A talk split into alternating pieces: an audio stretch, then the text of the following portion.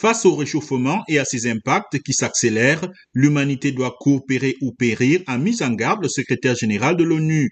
Antonio Guterres a appelé à mettre en œuvre un pacte pour mettre fin à la dépendance aux énergies fossiles et la construction des centrales à charbon. Il a également appelé à faire plus pour aider les pays les plus vulnérables à faire face aux pertes et dommages déjà subis en raison des tempêtes, inondations, sécheresses et autres événements extrêmes qui se multiplient. Pour sa part, le président français Emmanuel Macron a assuré que l'Europe et la France sont sur la bonne trajectoire pour tenir leurs objectifs de réduction des émissions de gaz à effet de serre. Il faut qu'on ait les États-Unis et la Chine qui soient vraiment au rendez-vous de cette bataille, a-t-il estimé la fondation Bill and Melinda Gates a annoncé une donation de 1,4 milliard de dollars pour aider les agriculteurs en Afrique et en Asie.